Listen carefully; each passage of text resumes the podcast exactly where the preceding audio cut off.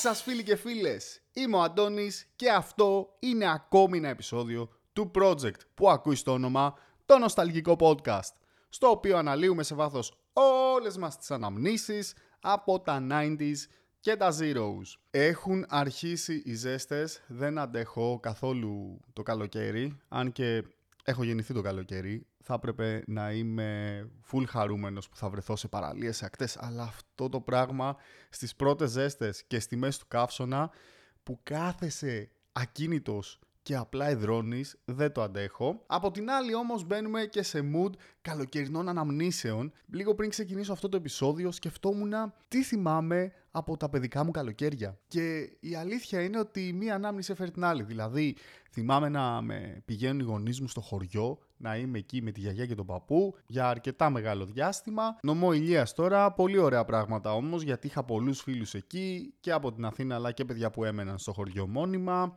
Παίζαμε μπάλα, πηγαίναμε στη θάλασσα, ήταν πάρα πολύ ωραία. Και θυμάμαι τώρα όλα αυτά τα κόμιξ που έπαιρνα μαζί μου. Το κόμιξ το περιοδικό, το Donald που έβγαινε τότε, το Αλμανάκο, τι άλλο, Lucky Luke, Ten Ten, Asterix Obelix. Αυτά τα κόμιξ μου κράτησαν πολύ καλή παρέα τα βράδια του καλοκαιριού λίγο πριν κοιμηθώ και αργότερα μεγαλώνοντας τις ανατριχίλες. Αυτά τα βιβλία τα αγάπησα και αποτέλεσαν ε, δίωδο για να βρεθώ αργότερα στον μαγικό κόσμο του Stephen King. Εννοείται ότι θα παίξει επεισόδιο ανατριχίλες, το ετοιμάζω αρκετό καιρό τώρα.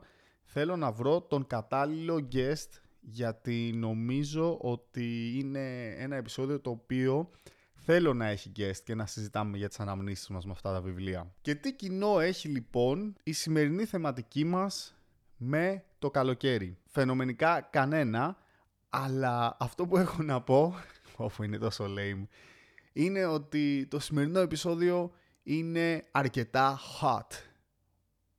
Ακούστηκε πολύ καλύτερο στο μυαλό μου, αλλά, αλλά επειδή τιμούμε και την κριτζιά, δεν θα το κόψω. Αλλά η αλήθεια είναι ότι είναι hot το επεισόδιο γιατί μου έχετε ζητήσει αρκετοί και αρκετές από εσάς αυτή τη θεματική. Μάλιστα, κάποιος μου είχε γράψει κάτι του στυλ να ζητήσω καρουζέλι είναι πολύ hardcore.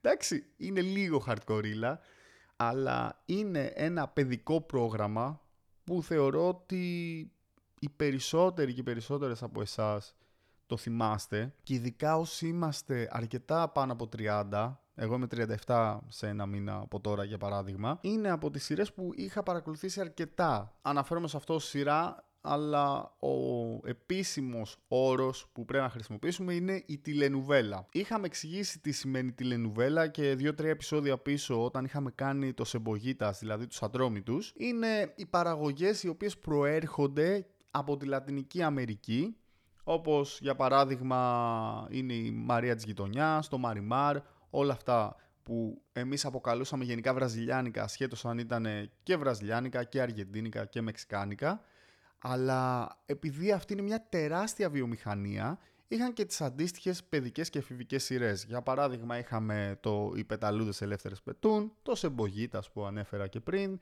είχαμε το «Τσικιτίτας», προγράμματα που απευθυνόντουσαν είτε σε παιδιά του δημοτικού είτε σε παιδιά που πηγαίναν γυμνάσιο και λύκειο. Ο προάγγελος αυτών των τηλενουβέλων, κατά τη δική μου άποψη, είναι το καρουζέλ. Και αυτό θα το εξηγήσουμε λίγο αργότερα στο κύριο πιάτο του επεισοδίου. Θεωρώ ότι έπαιξε μεγάλο ρόλο η επιτυχία του στο να δημιουργηθούν πολλές ακόμη αντίστοιχες παραγωγές. Πριν πούμε όμως για τα καλά στο θέμα, να κάνω μια μικρή ανακοίνωση. Όπως είχα αναφέρει και στο τέλος του προηγούμενου επεισοδίου, σκέφτομαι να κάνω ένα Instagram live ούτως ώστε να επικοινωνήσουμε λίγο πιο άμεσα μεταξύ μας, να μου πετάξετε κι εσείς κάποιες ιδέες που μπορεί να έχετε, κάποιες παρατηρήσεις, να ανταλλάξουμε απόψεις, να πούμε δύο-τρία πράγματα, να αναφέρω κι εγώ κάποια σχέδια που έχω για το υπόλοιπο του καλοκαιριού, γιατί σκέφτομαι να κάνω κάποιες συγκεκριμένες θεματικές μέσα στο καλοκαίρι, γιατί δεν θέλω να σταματήσω το podcast και να το ξαναπιάσω από Σεπτέμβριο, θέλω να συνεχίσει ε, η ροή των επεισοδίων. Ωστόσο, επειδή δεν είμαστε στα μέσα της σεζόν, σκέφτηκα ότι θα είχε πλάκα να κάνω κάποιες λίγο διαφορετικές θεματικές μέσα στον Ιούλιο και τον Αύγουστο. Θα το δούμε και στο Instagram Live λοιπόν μαζί. Αυτό θα πραγματοποιηθεί την πέμπτη που μας έρχεται, 28 Ιουνίου, στις 8 η ώρα το απογευματόβραδο. Θα χαρώ πολύ να επικοινωνήσουμε, να σας δω στο Instagram Live και να τα πούμε.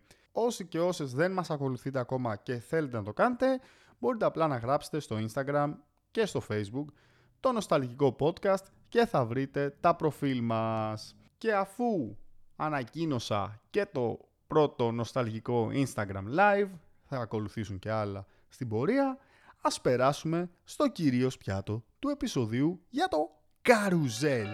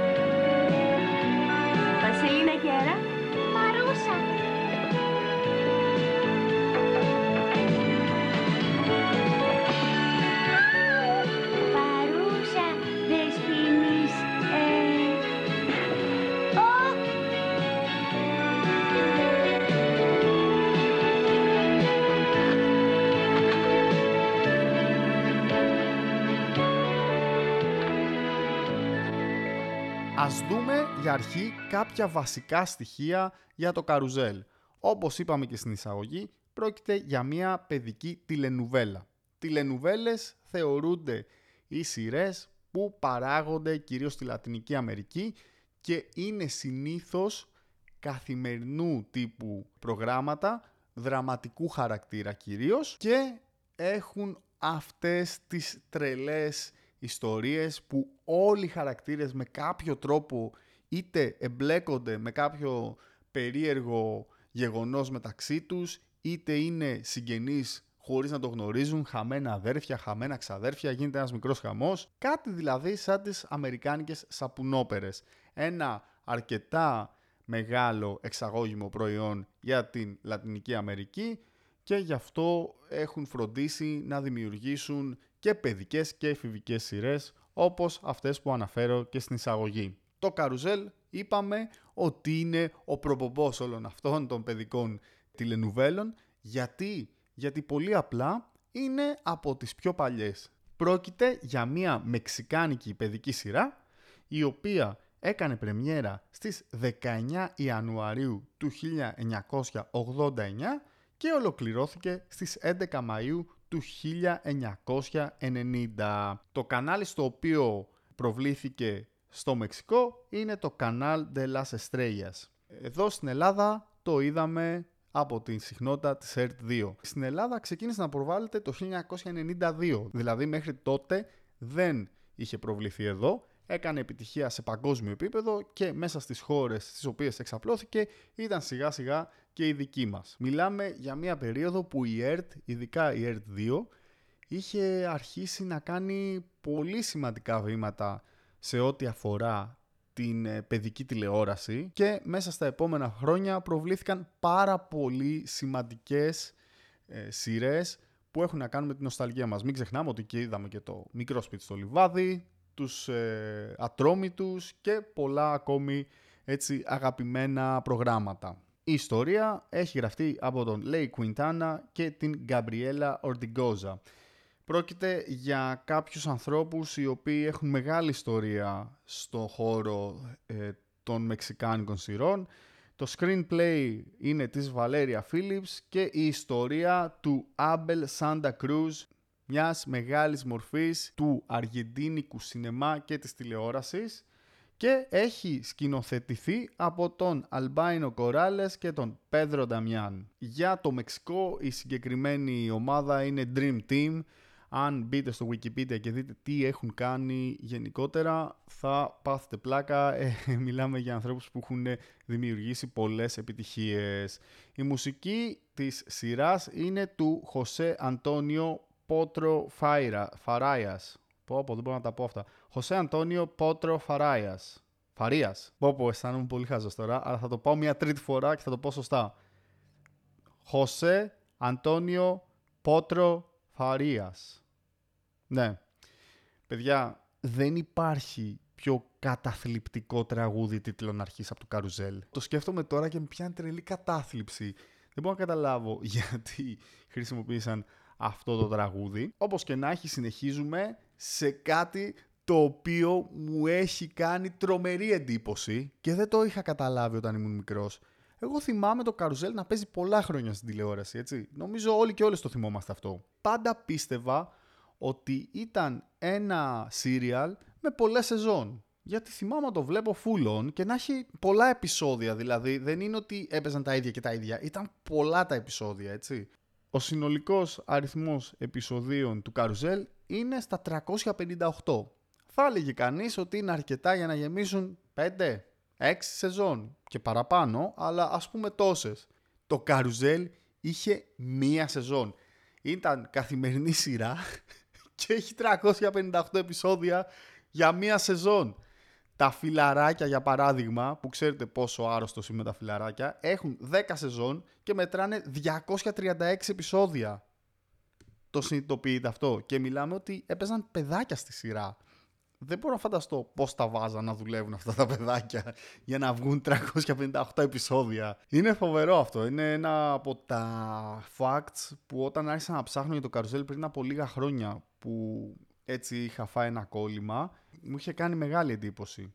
Να πούμε ότι λίγα χρόνια αργότερα και πιο συγκεκριμένα το 1992 υπήρξε και ένα, πώς να το πω τώρα, δεν ήταν ούτε remake ούτε συνέχεια του Καρουζέλ.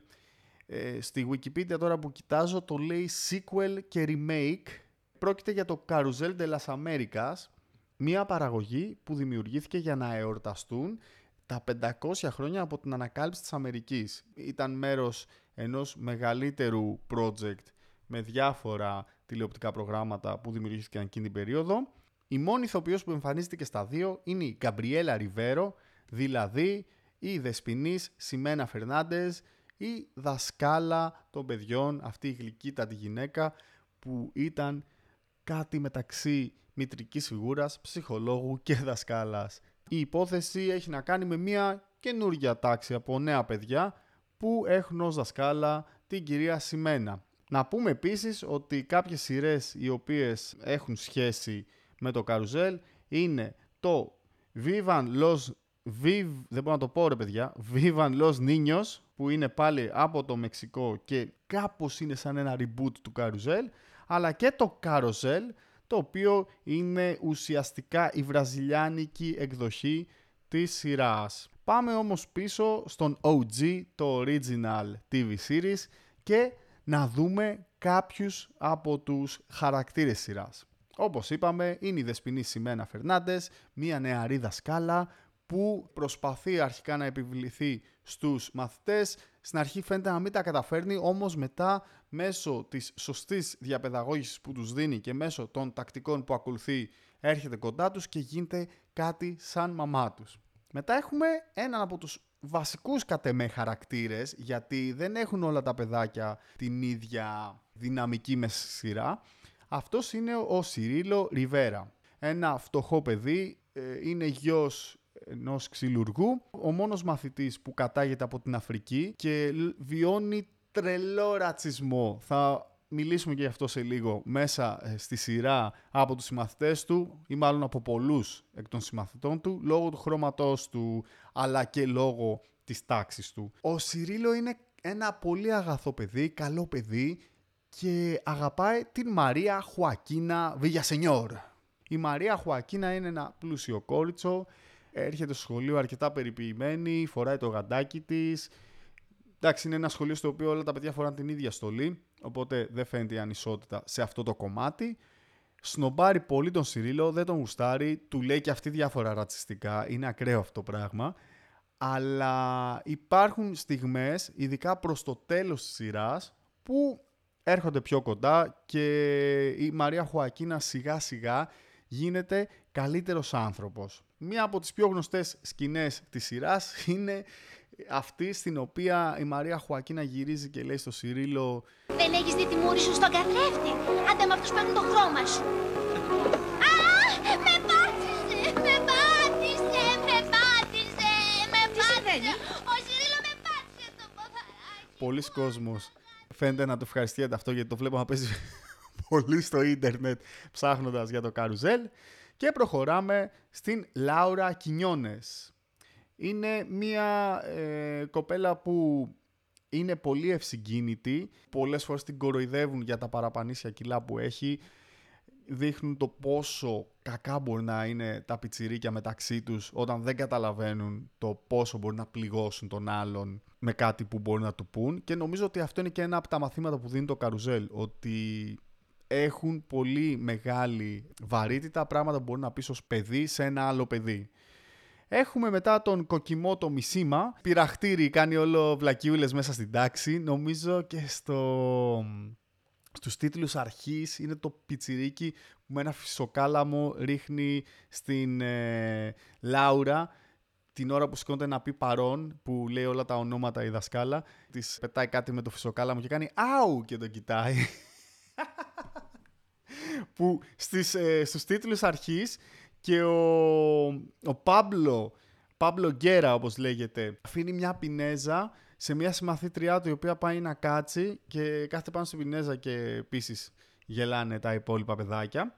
Να πούμε για τον Πάμπλο δύο πράγματα αυτόν αναφέραμε. Ε, είναι αδερφός της Μαρσελίνα και είναι ένα από τα πολύ ζωηρά παιδιά που κάνουν τρελό bullying στους υπόλοιπους μέσα στο σχολείο. Υπάρχει μια σκηνή πολύ προβληματική εν μέρη που παίζει στο YouTube ως ε, απόσπασμα. Τα τελευταία χρόνια έχει γίνει και viral μάλιστα που είναι ο Παύλος στο διάλειμμα κάθεται και πηγαίνει ο Σιρίλο και τον κλωτσάει επειδή είχε κάνει πάλι την Μαρσελίνα την αδερφή του που την πειράζει συνέχεια να κλάψει. Ο Παύλο με τη φωνή του Σπύρου Μπιμπίλα ο οποίος είναι μεγάλη μορφή της ελληνικής μεταγλώτησης, λέει στο Σιρίλο κάποια πολύ σκληρά και πολύ πολύ ρατσιστικά λόγια, τα οποία δεν θέλω να μεταφέρω στο podcast μου, αλλά νομίζω όλοι και όλες καταλαβαίνετε για ποιο απόσπασμα μιλάω, το οποίο με έβαλε σε πολλές σκέψεις. Είναι too much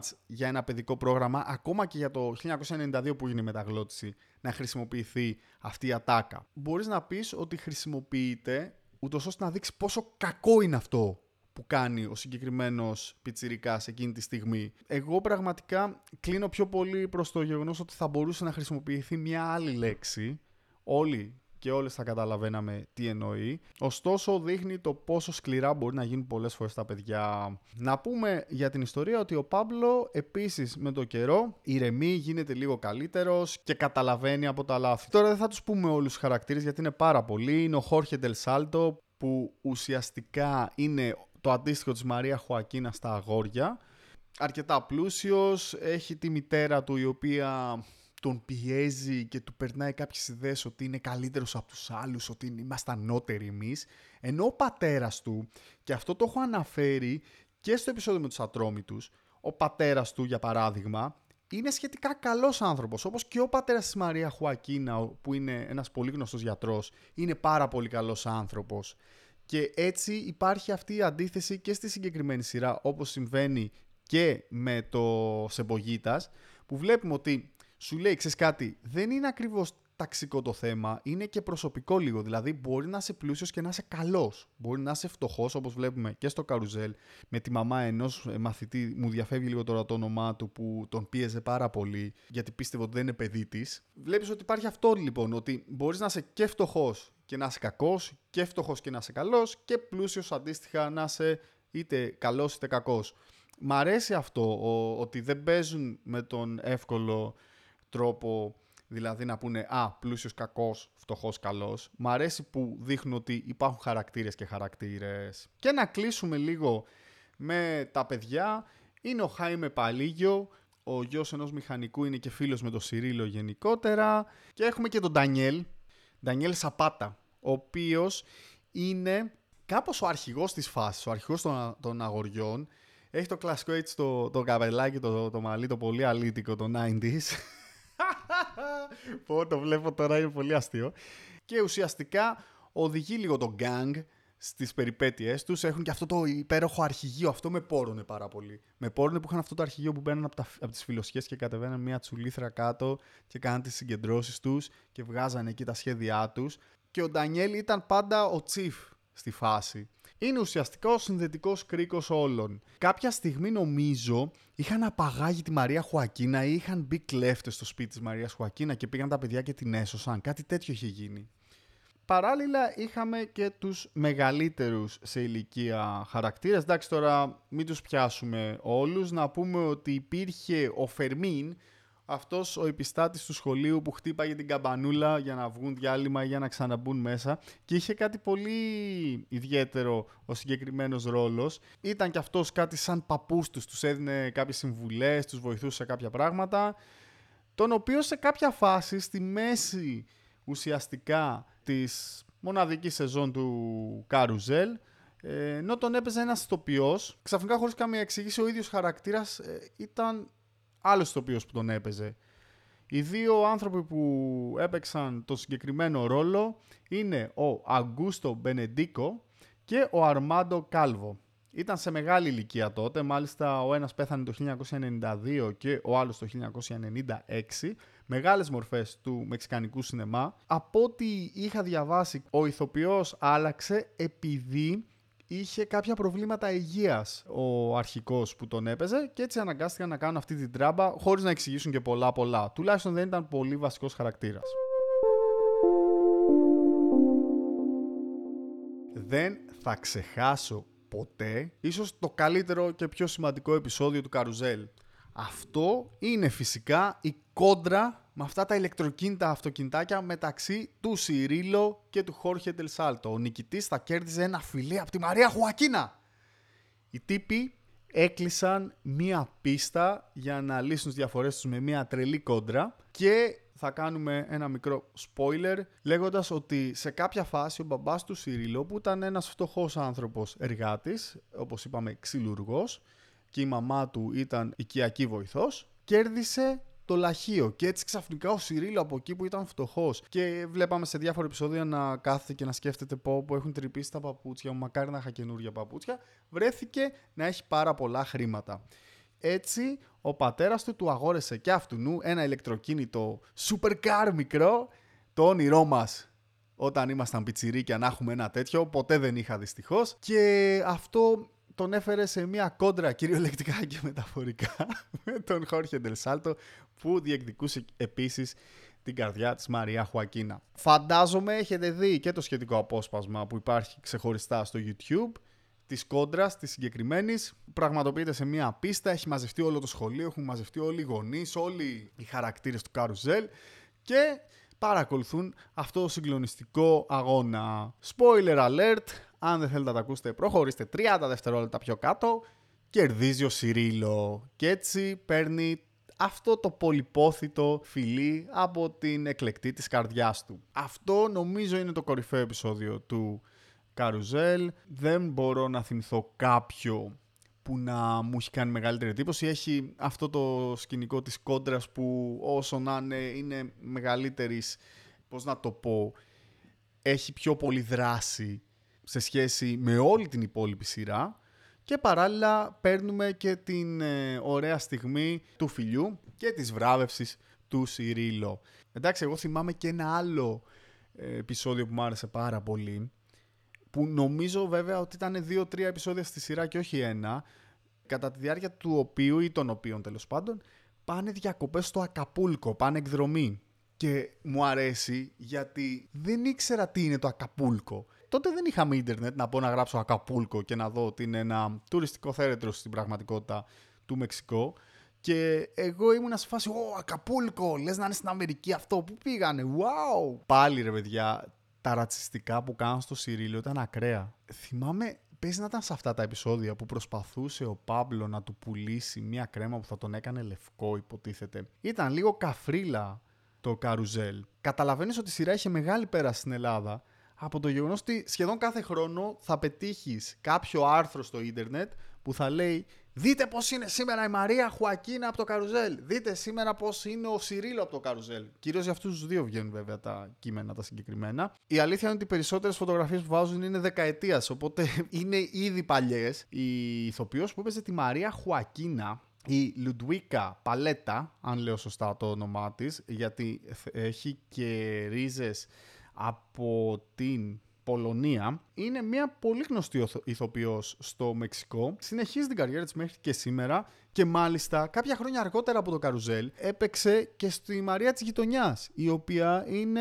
μια τηλενουβέλα που γνώρισε επίσης τεράστια επιτυχία παγκόσμια και στην Ελλάδα είχε γίνει χαμός. Περισσότερο φυσικά από το καρουζέλ. Μιλάμε για μια άκρος επιτυχημένη ηθοποιό που ξεκίνησε ως child actress και συνεχίζει μέχρι σήμερα την πορεία της. Μπήκα στο Instagram της και έχει 4,5 εκατομμύρια followers. Είναι τεράστιος αριθμός. Χαίρομαι που κάποια από τα παιδιά συνεχίζουν την καριέρα τους. Έχω βρει και το Instagram του Σιρίλο, του ηθοποιού που έπαιζε το Σιρίλο προφανώς. Στενοχωρήθηκα γιατί είδα ότι δεν συνεχίζει την πορεία του στο χώρο της ε, τηλεόρασης, του κινηματογράφου και του θεάτρου. Κάνει άλλα πράγματα. Θα ήθελα να τον δω να συνεχίζει.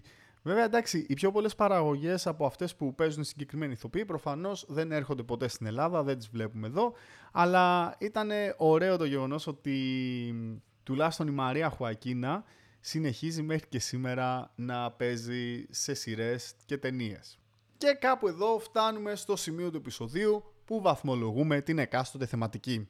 Όπως συμβαίνει σε κάθε σχεδόν επεισόδιο, πρώτα βάζω μία βαθμολογία σε σχέση με το τι θέση έχει η εκάστοτε θεματική στην καρδιά μου και στη συνέχεια αν θεωρώ ε, ή μάλλον κατά πόσο θεωρώ ότι κέρδισε το στοίχημα του χρόνου.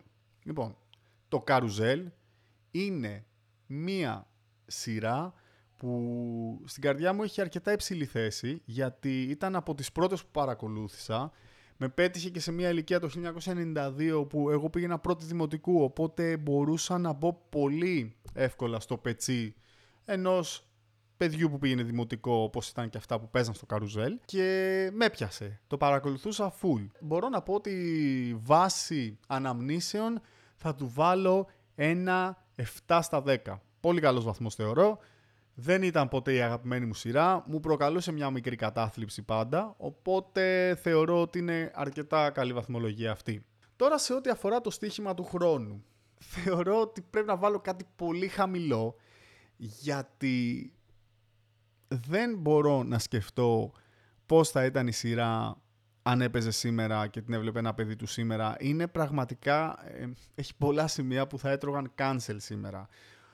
Οπότε πιστεύω ότι όχι δεν κερδίζει το στοίχημα του χρόνου, θα του βάλω αρκετά χαμηλή βαθμολογία, του βάλω ένα 2 με 3 στα 10 γιατί παράλληλα και με τον τρόπο που έχει κινηθεί η τεχνολογία πλέον περίπου 34 χρόνια μετά είναι δύσκολο να κάνει ένα παιδί του σήμερα relate με αυτά που βλέπει στη σειρά αυτή. Οπότε είναι ένα χαμένο διαμάτι για μας τους μεγαλύτερους που δεν ξέρω και εμείς αν μπορούμε τώρα να κάτσουμε να παρακολουθήσουμε από την αρχή μέχρι το τέλος αυτή τη σειρά. Είναι κάτι το οποίο απλά κρατάμε σε ένα πολύ μικρό, όμορφο σιρταράκι της καρδιάς μας και δεν θα το ξεχάσουμε ποτέ. Αυτό ήταν το επεισόδιο για το καρουζέλ. Ελπίζω να περάσετε καλά ακούγοντάς το. Εγώ πέρασα πολύ ωραία την ώρα που χάζευα τα facts και την ιστορία του. Ήθελα καιρό να το κάνω, απλά επειδή είναι ένα TV series που είναι αρκετά σημαντικό για αυτό το podcast, ήθελα να γίνει σωστά και νομίζω ότι το πετύχαμε την κατάλληλη στιγμή. Να πω κάπου εδώ ότι τα παιδιά που έχουν το επίοικης έφηβη ε, podcast έχουν κάνει ένα πάρα πολύ ωραίο επεισόδιο για τις τηλενουβέλες και αξίζει να το ακούσετε, είναι από τα καλύτερά τους. Χαίρομαι που συνεχίζουν και αυτοί δυναμικά την πορεία τους όπως και εμείς εδώ. Είμαστε δύο νοσταλγικά podcast που για μένα είμαστε σαν αδερφάκια, δηλαδή παίζουμε μαζί μπαλίτσα και γουστάρουμε και θέλω να ξανακάνω επεισόδιο μαζί τους. Θα βάλω το συγκεκριμένο που αναφέρω στην περιγραφή του επεισοδίου για να μπορείτε να το τσεκάρετε σε περίπτωση που θέλετε. Λίγο πριν σας αφήσω να αναφέρω ότι την 5η στις 8 η ώρα το απόγευμα το βραδάκι θα πραγματοποιήσω το πρώτο Instagram Live του Νοσταλγικού Podcast, οπότε μας ακολουθείτε γράφοντας το Νοσταλγικό Podcast στο Instagram και στο Facebook αν θέλετε. Θα βρείτε και μια σελίδα στο Facebook και μια κλειστή ομάδα στην οποία σας κάνω όλους και όλες accept. Παράλληλα, αν θέλετε να μας στείλετε ένα μήνυμα, γράφετε το νοσταλγικό podcast at gmail.com και φυσικά μπορείτε να μπείτε σε ένα μικρό blog που διατηρώ το νοσταλικό podcast.blogspot.com Εκεί αναδιαστήματα γράφω κάποια μικρά κειμενάκια όχι πολύ συχνά η αλήθεια είναι, αλλά πιάνω θεματικές που πολύ δύσκολα θα έβγαζαν επεισόδιο στο νοσταλγικό και θα ήταν κρίμα να πάνε χαμένες. Κάπου εδώ να σας ευχαριστήσω που μείνατε μέχρι το τέλος ενός ακόμη επεισοδίου. Να σας υπενθυμίσω ότι καλό είναι να μην τρώτε πολλές τσιχλόφσκες γιατί όσο γευστικές και να είναι χαλάνε τα δόντια και πως θα τα πούμε την επόμενη εβδομάδα. Γεια σας!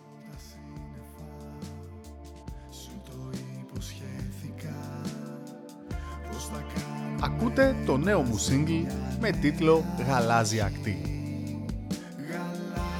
Ένα τραγούδι στο οποίο η Dream Pop συναντά την Trip Hop.